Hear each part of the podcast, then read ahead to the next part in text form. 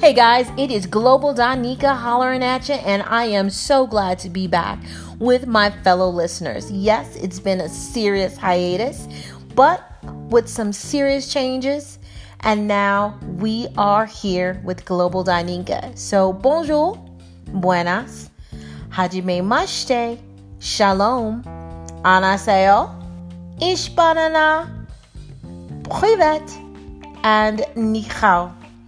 Yes, I am back. So let's get started. We've got the holidays coming up, and I'm hoping that you are already set for a new year and adding another language to your list.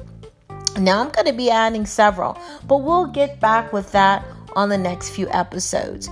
So, if you're not able to go to a place or out of the country, then that means you're having a staycation. So tell me, what are you going to do on your staycation to practice your languages? Well, I've got a few tips for you. Well, one, you can have a meetup group, and it doesn't matter who and it doesn't matter where. If it's not at a coffee shop, then how about you go meet a few people to visit and see a foreign film? Uh, what about a foodie? Are you a foodie? You can be a lover of languages and you can eat your way through language and culture all day long. Don't forget those fabulous books, libraries, and those very unique small mom and pop bookshops that are still around. And what about workshops and training in your field? Or are you a part of any type of language clubs or associations?